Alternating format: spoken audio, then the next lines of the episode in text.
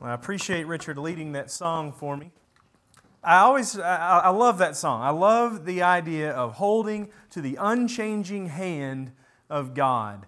And I can't help uh, sometimes but wonder as I sing this song, as I think about the words of that song, I wonder to myself, while I'm holding to the unchanging hand of God, will I be thinking at the same time, what's going on underneath my feet? What's happening to, to my feet? Where, what's the ground look like underneath me while I'm holding to the unchanging hand of God? I don't think that's going to be on anybody's mind if we're truly holding on to God. I'm reminded of Sister Paula mentioning in a class the other day on Wednesday night. She said, I like to think at one point about heaven and the time that I would spend with my loved ones who had passed on before me. I just couldn't wait to see these people that were so cherished to me and, and finally be with them in heaven. She said, But the more I've thought about it, the more I realize I'm going to be in the presence of God. I'm not sure that I'll have any other concerns uh, once I'm in that situation. What really can take my mind off of that? The reality of God's unchanging nature, His ability to hold us, to protect us with the power of His right arm. I believe that is a wonderfully soothing thought. But with that knowledge, we still have ideas of what's going on around us. And I think of Peter as he walked out onto the water with Christ. He was being held up, supported by not by the, the physical properties of water, but by the power of God. And yet, he began to look around and see that this ground doesn't seem all too stable that I'm standing on. Even though God was so near, maybe it felt like God was so far away at the same time. All week long, I have made it my mission not to look at the news for the very reason of their existence the news, the things that they are reporting. I have made it my whole desire to not see what's going on because it's discouraging to me right now. Every time we see on, on, every, on every outlet, whether it be on your phone or in a paper or on TV, the coronavirus. There, there's infection rates that are climbing, death tolls that are, that are climbing. And at the same time, where this, this is going on, we also have a country gearing up for election season. And for sure, I am thankful for that right. I'm thankful. I would, I would much prefer us be able to elect the people that are in charge of us as opposed to a dictatorship that just says you can or cannot do these things. And I'm sure there, there are people around the world that would, would love to have the desire, the, the freedoms that we have. But still, at the same time, every election year, I get just a little bit depressed. Half of the people you turn to are just going on and on about the terrible things that Trump has said, the terrible things that Trump has done. And if we're honest, we have to say, yeah, he's done and said some terrible things in his life. But then we look at what seems to be maybe the front runner for this, this coming up election, Bernie Sanders. And we look at that, and, and, what you hear about people saying about him is everything from, from he's a socialist to he's going to bring communism back to the country and, and just bankrupt our nation. And I, I listen to all this and say, this is depressing. I'm so tired of all that. And at the same time, there's, there's threats of war going on around the country. There's a, a uh, China has been hostile towards our military. Uh, there was a report just the other day about the, some things that they did to planes as they flew over. It seems like it's inevitable that we're going to wind up in another war, and terrorism is a problem. It's still high, and it, uh, all of this is going on, and the country is in a moral tailspin, especially when we think of the new targeted demographic for the, the rampant progression of the rights of homosexuality. It's no longer a, a, something that, that comes up in the workplace. It's not something that is argued about on Senate floors. Now it's infiltrated not just entertainment, but, but our children's entertainment. A, a battle is being waged to persuade the minds of our youth that these are the normal things. There's, there's nothing wrong with two mothers or two fathers, two wives or two husbands. Okay, let me move my soapbox now over here and I can be off of it, hopefully, for the rest of this lesson.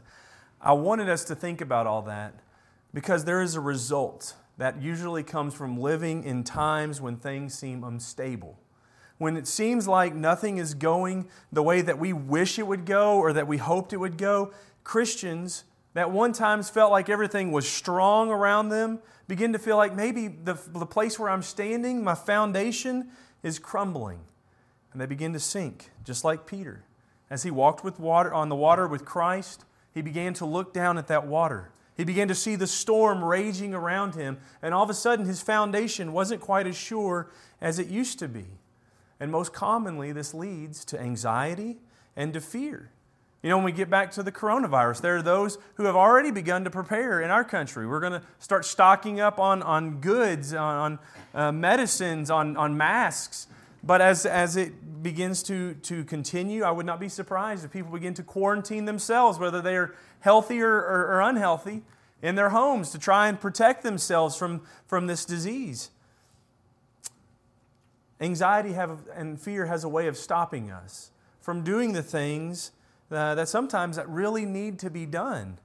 Instability also leads to depression. Like I said, the election is a great freedom. I'm very thankful. I know that there are men around the world, women around the world that would love to be able to say, I think this person has my desires at heart and they would make it easier for the gospel to spread and for us to worship the Lord. And so I would like to be able to vote them into office rather than being told by, by some regime that I have to uh, worship a certain way or do a certain thing. But at the same time, all the controversy that comes at every single election, it makes me depressed and ready for it to be over. What I want us to do, whenever things don't seem quite so stable, when things seem to be shifting ever so currently under our feet, I want us to take a lesson from the Israelites. In Isaiah 33, if you want to join me by opening your Bibles there, I want us to look at the instruction that was given to them, specifically those who lived in the kingdom of Judah.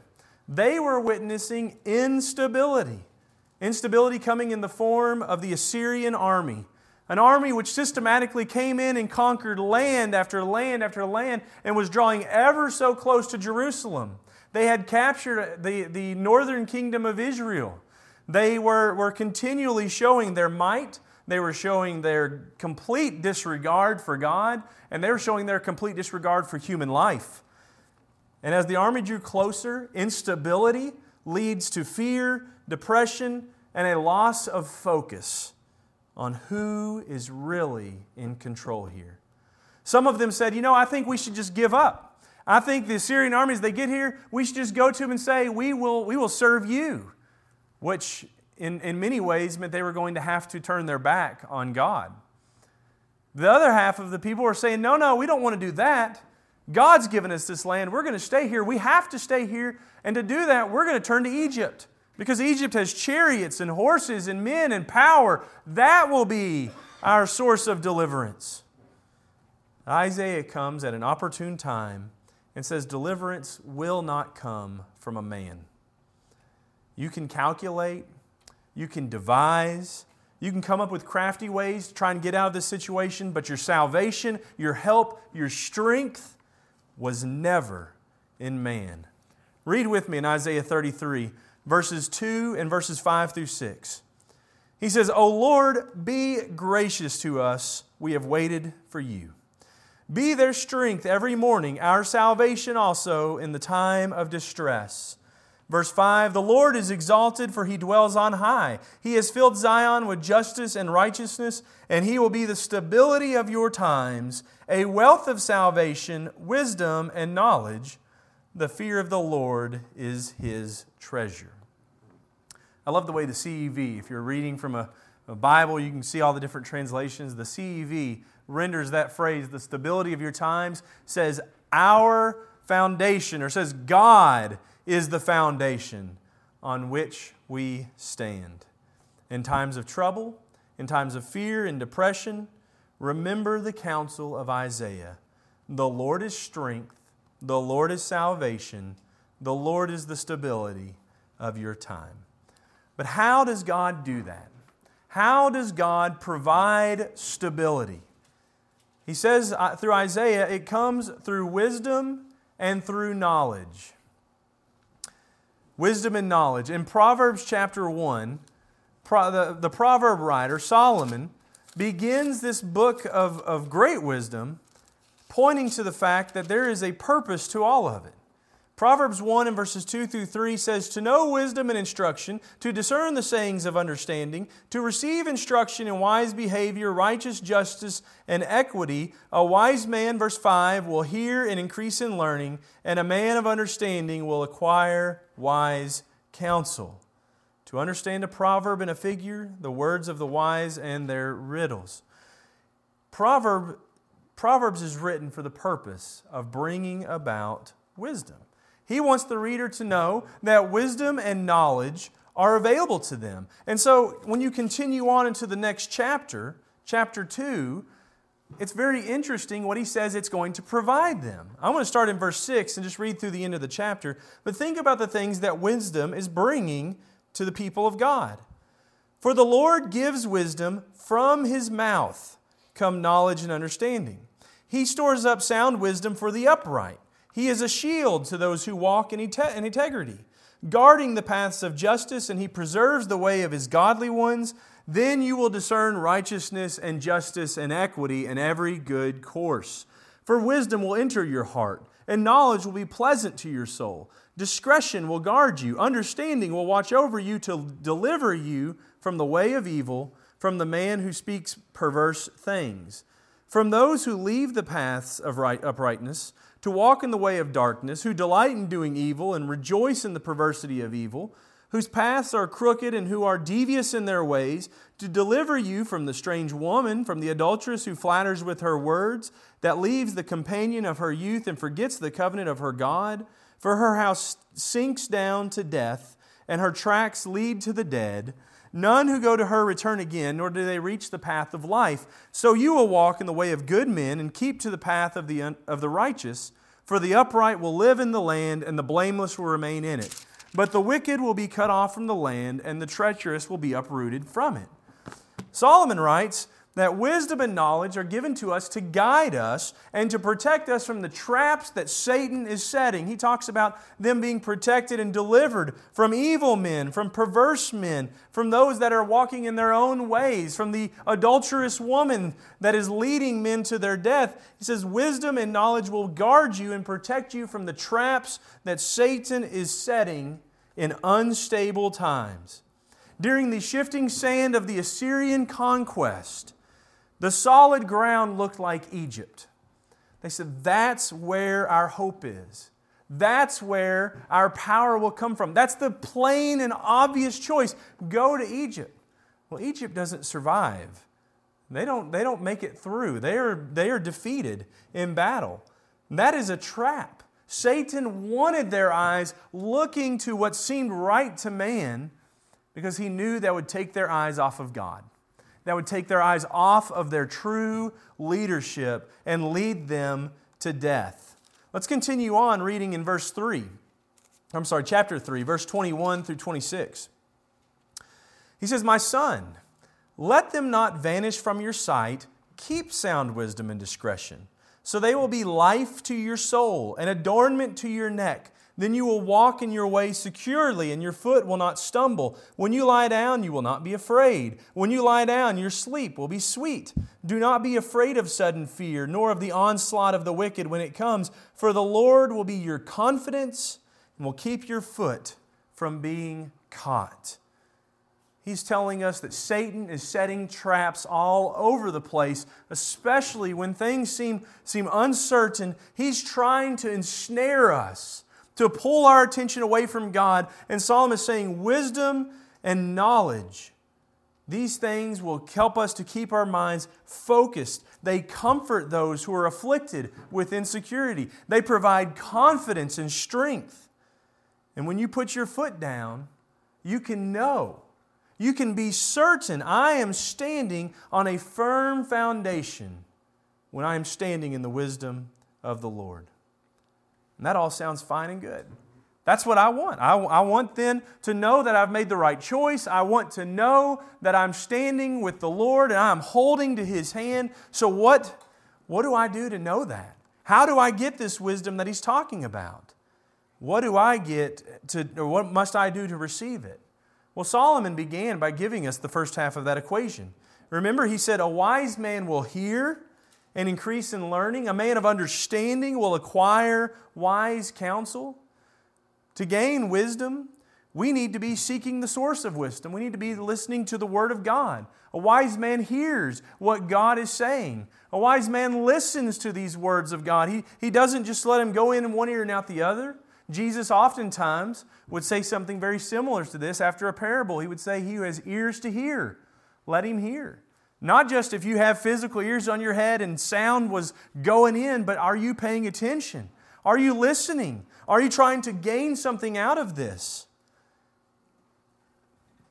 Learning from God is a way that we gain wisdom by seeking His Word. He would also tell us, as we read through the book of Solomon, that there is wise advice in taking the counsel of men who have been taught by God.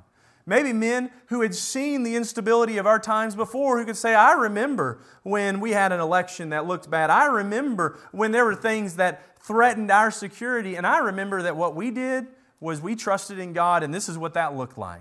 This is how we did it. And we go to people who have came through experiences like that and say, How did you do it? How did you hold fast to God? How did you not let your mind be turned away? How did you keep yourself firmly grounded in that foundation? To gain wisdom, we need to be seeking the source of wisdom. We need to be looking to the Word of God, learning from Him, being reminded that He is our source of wisdom. But, but we also need to realize that there's another way that we get wisdom. James writes to us in James chapter 1 instability he calls it various trials. He says these things test our faith.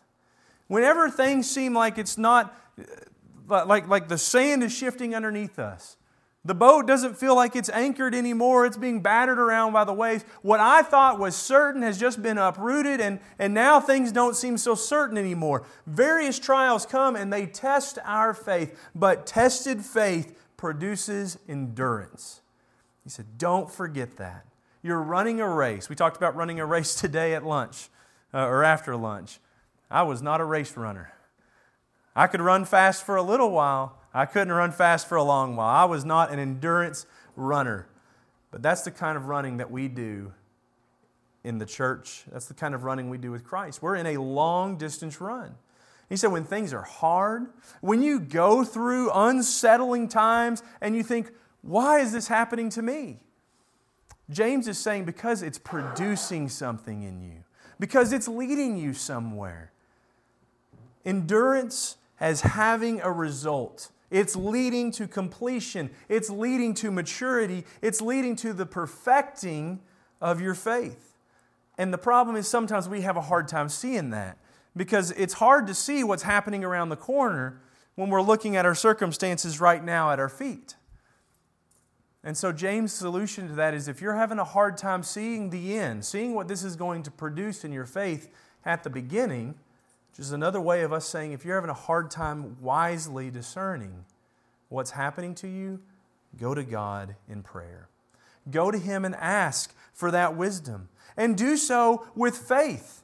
That's to do so with faith, saying, I know that God gives wisdom. And I know for those who come to Him and ask that they will receive it, but it's also going to God in faith saying, I know that you want what's best for me.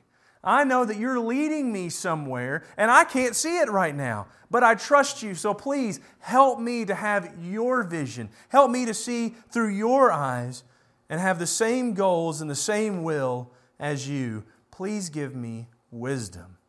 And God will give generously. But there's something else that's needed something beyond study and something beyond prayer.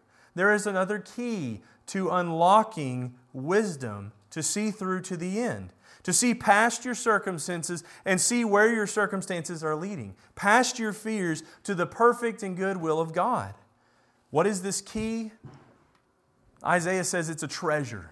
He says it is the fear of the Lord. In Proverbs chapter 1, verse 7, Solomon says, It is the fear of the Lord which is the beginning of knowledge. In chapter 9, verse 10, he says, The fear of the Lord is the beginning of wisdom. It is essential to looking beyond what you see today and see what God is doing, who He is, what His character and nature are all about. And why is that? If you're still over in Proverbs, I want you to turn to Proverbs chapter 16. Why is wisdom, or why is the fear of the Lord so important in this?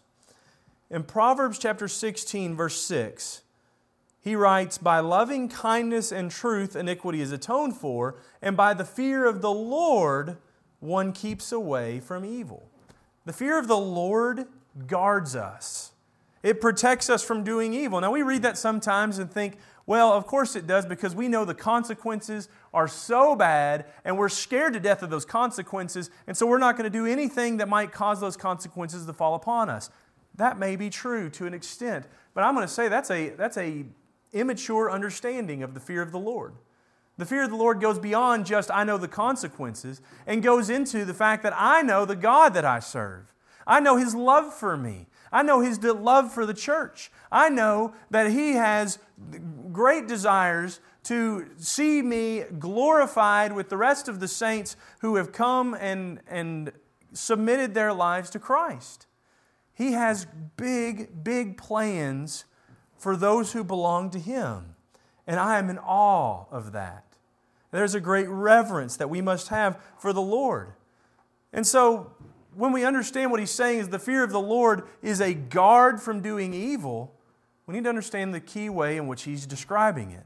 If we go back to the coronavirus, I said that there may be some, if this virus continues to spread, there may be some that say, you know what, I'm locking myself in the house and I'm not coming out until they find a cure for this thing. Would that be wrong? Say by, by and large, most part, probably not. Probably not wrong. In fact, there may come a point when it's, it's even advisable to say, you know what, stay at home as much as you can. But if fear and uncertainty lead us to separate ourselves from the work that we can do to edify the kingdom, from the work that we can do to tend to the harvest of the fields, lifting up our brethren, pressing out the word of God to, to those that we have an opportunity to do, if, if we are more fearful of the effects that our circumstances have in our life than we are of our God, then our relationship is moving away from a relationship that is trusting in Him into a relationship that's looking to ourselves and to the world just like what the Israelites were doing here. And it is one of evil. And so Solomon says, the fear of the Lord keeps us away from that evil. Isaiah said, the fear of the Lord is the treasure in which we hope for Him. Proverbs 14, verse 26, another passage I want to look at, says, In the fear of the Lord there is strong confidence, and His children will have refuge. Rather than having a healthy fear of the Lord, we find, when we have a healthy fear of the Lord, I say, we find where our true strength, we find where our true confidence comes from. When we have a healthy fear of the Lord, we can finally see where it is that our power lies. These Israelites the, the, in the kingdom of Judah, they thought their power lied either nowhere, that they were powerless, or that their power lied in Egypt. They needed to know, because of a fear of the Lord, a, a healthy reverence for Him, they needed to know that that's where our power lies. And that's why every great leader of God's people repeatedly pointed back to God as the true source of their leadership. You think about Moses, towards the end of his life, as, as the Israelites, this next generation, was planning to go into Canaan, and we have the Song of Moses. The Song of Moses is basically Moses saying, It's not about me over and over again, four different ways. He said, God has been leading you. God brought you through the Red Sea. God has brought you through the wilderness. Joshua noted that before they could go into Canaan, God is going to be the one that goes in before us into battle. God has brought us here, God has delivered us out of Egypt, and God will deliver us in Canaan. And what about David? Before David ever even ascends to the throne, as he's still just a young shepherd boy, he is placed in an unstable situation. The army of, of the Israelites petrified under the leadership of King Saul because of one man of the Philistines that had challenged them. They didn't know what to do. And David comes, and before he is even ascended to the throne, he says, God saved me from the lion. God saved me from the bear. And God will save me from this giant, Goliath, as well. And that's why the very next verse in Psalms 14 says, The fear of the Lord is a fountain of life that one may avoid the snares of death. When we have wisdom, when we have wisdom to see God's plan for our future, knowledge to remember who He is and what He has done, and a proper fear of the Lord, which leads us to trust in Him and not to trust in ourselves or in man to, to, to lead us through, but to know that God truly, He truly is our source of stability. We will never lack a solid foundation. We will be supported, we will be holding fast to the unchanging hand of our great God. But I want to close with one last thought from Isaiah. Because not only does Isaiah show us that God is a source of stability, he shows us he is the source of salvation as well. Isaiah tells us that he is a wealth of salvation. I always think about wealth, and I'm, I'm a little tainted by my childhood. I think about Scrooge McDuck swimming around in his, his just pool of gold that, that he would dive into. Where's the end of that? How far down can you go before you find the end of his gold? And, and God's salvation is described as a wealth of salvation. Where's the end of it? It is overflowing, it is abundant. So, how do I receive that wealth of salvation? It's much the same way that we've talked about this afternoon. We must gain wisdom and knowledge. That is to say, we must know who we are and know who God is and what He has done. Paul will later tell us that's how faith is created. In Romans chapter 10, verse 17, faith comes by hearing, hearing by the word of Christ. And upon hearing that word of Christ, the men who had earlier shouted for the death of Christ, and they just learned the man that we crucified, not only was he an innocent man, he was our Savior, he was the Messiah, and he was our Lord. And we killed him. Wisdom and knowledge brought them to see that. Wisdom and knowledge brought them to see sin is in our lives, and a righteous and just God sent his Son to do something about it, to become a sacrifice, and we're the ones that killed him. But they had one final thought. And that final thought illustrates what the fear of the Lord will do in the heart of a wise, knowledgeable man. That final thought comes out in Acts 2, verse 37. When they were pierced to the heart, they said, What do we do? What must we do? And Peter's response to them is, You must obey. He says to them to repent and be baptized in the name of Jesus Christ for the forgiveness of your sins, and you will receive the gift of the Holy Spirit. He says this is the response to find salvation for wise, knowledgeable men who recognize where they are, where God is, and what they've done to separate themselves. And when they have a fear of Him that says, How can we close this distance? How can we come to Him when we are sinful man? Peter says, Fear the Lord, in essence. Fear the Lord looks like obedience, it looks like trust, it looks like following. And he went on to say, The solution for you all, the promise is for you, but it's also for your children, and it's for every single soul that would ever come to Him. And so, our, our desire this afternoon is to just ponder do we feel instability in the world around us?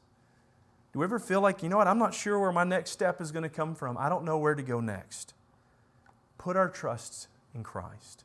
Follow Him. Realize that He is our Savior. That is, say, salvation comes through Him. But realize the other side of that as well. He's not just our Savior, He's our Lord. And as Lord, that means He's our leader. He's the king. He's the one that's in control. He's the one that we can follow. Can we assist you in doing that today, following him? If so, we invite you come forward right now as we stand and sing the song of invitation.